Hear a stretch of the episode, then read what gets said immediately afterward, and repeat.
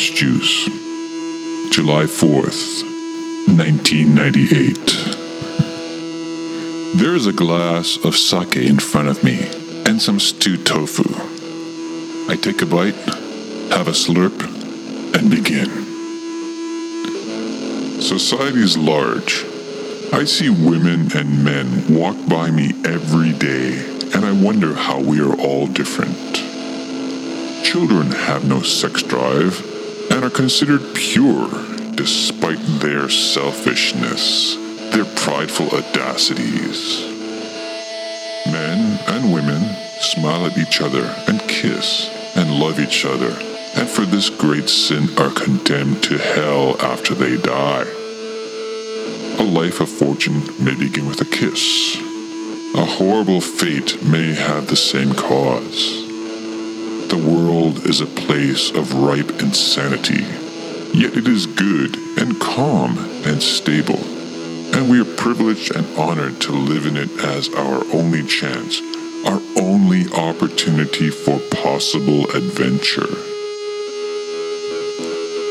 There is a person I only see in pictures. I wonder if he exists truly, for I only know his photographed image. Somewhere there is a room where this person has existed, together with his or her private thoughts. That person may have any culture, may have any habits, speak any language, and have any amount of learning, skills, or knowledge. How is this person fundamentally different from me? And what about the very poor? Are they aware of me are they unaware? I see crowds of people. Are they people or a crowd? Did crowds exist a thousand years ago? If we were all to become the same crowd, perhaps we would develop a true groupthink and be above all other possibilities. When was the last true example of full groupthink? Can we even imagine it anymore? I stop to catch my breath. I notice the tofu and take a bite. I see the sake and have a slurp. I knew one person who loved juice. Yet every time she drank juice, she would enter into an existential crisis she would question her logic, her knowledge, her right to apply meaning to words. This dread in the town where we were living spread to nearly all of the town's inhabitants, including myself.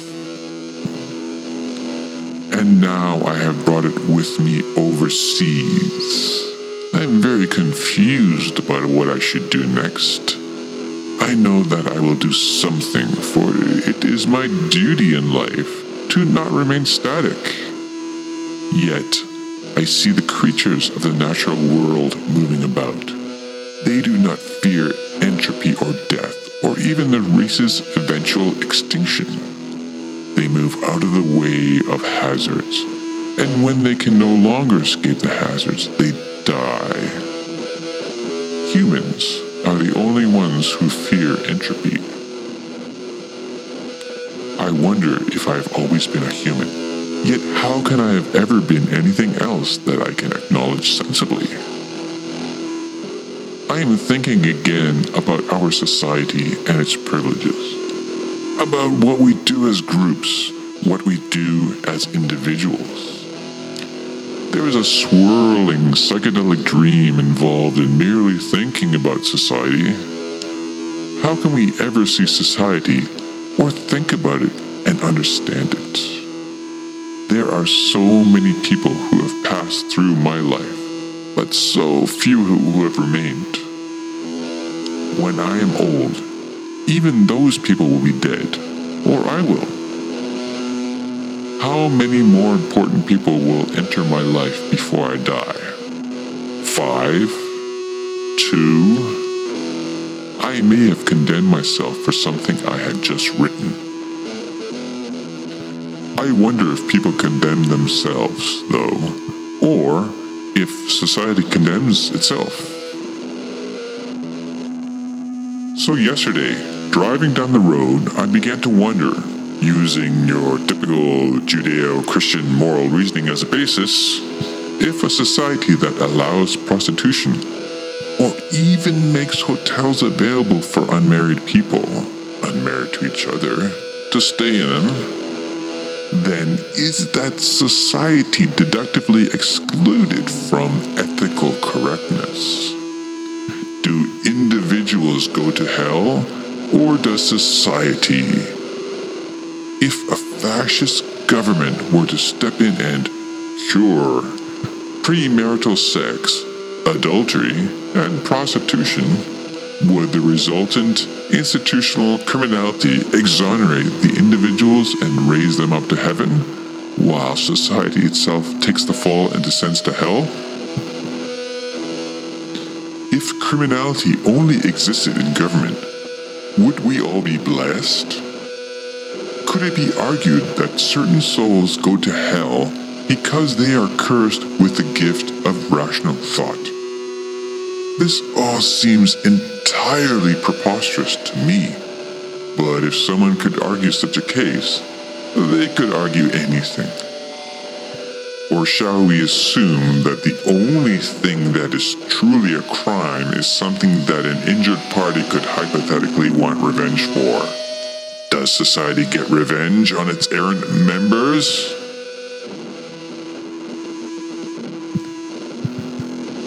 I am standing here, and so is my family. It has been a few years since my wife and her parents opened this little restaurant. Everyone stands here and eats small dishes of healthy food, stewed vegetables and such. Drink sake to oil the kidneys, and they smoke cigarettes in silence. There is no music playing, and the only conversation comes from people placing orders. Everyone has a tired look in their eyes, except for my wife, who smiles to everybody, and even to me. I've been writing all day. I'm not sure why I do this. I'm still unpublished, but nobody cares. I don't care. They don't care. The kids don't care. It just isn't important. Outside, some guy and some girl are selling jewelry. I can see them through a grease stained window, but not too clearly. Someone is actually buying something today. The world is still a great place to live in. People work hard, but at least they still have their bodies, their souls, their houses, and a small income. How ambitious are they? How ambitious should they be? Life is hard, but it is good.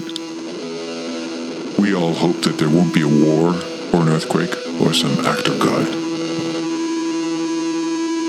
Would you like some more sake? More sake?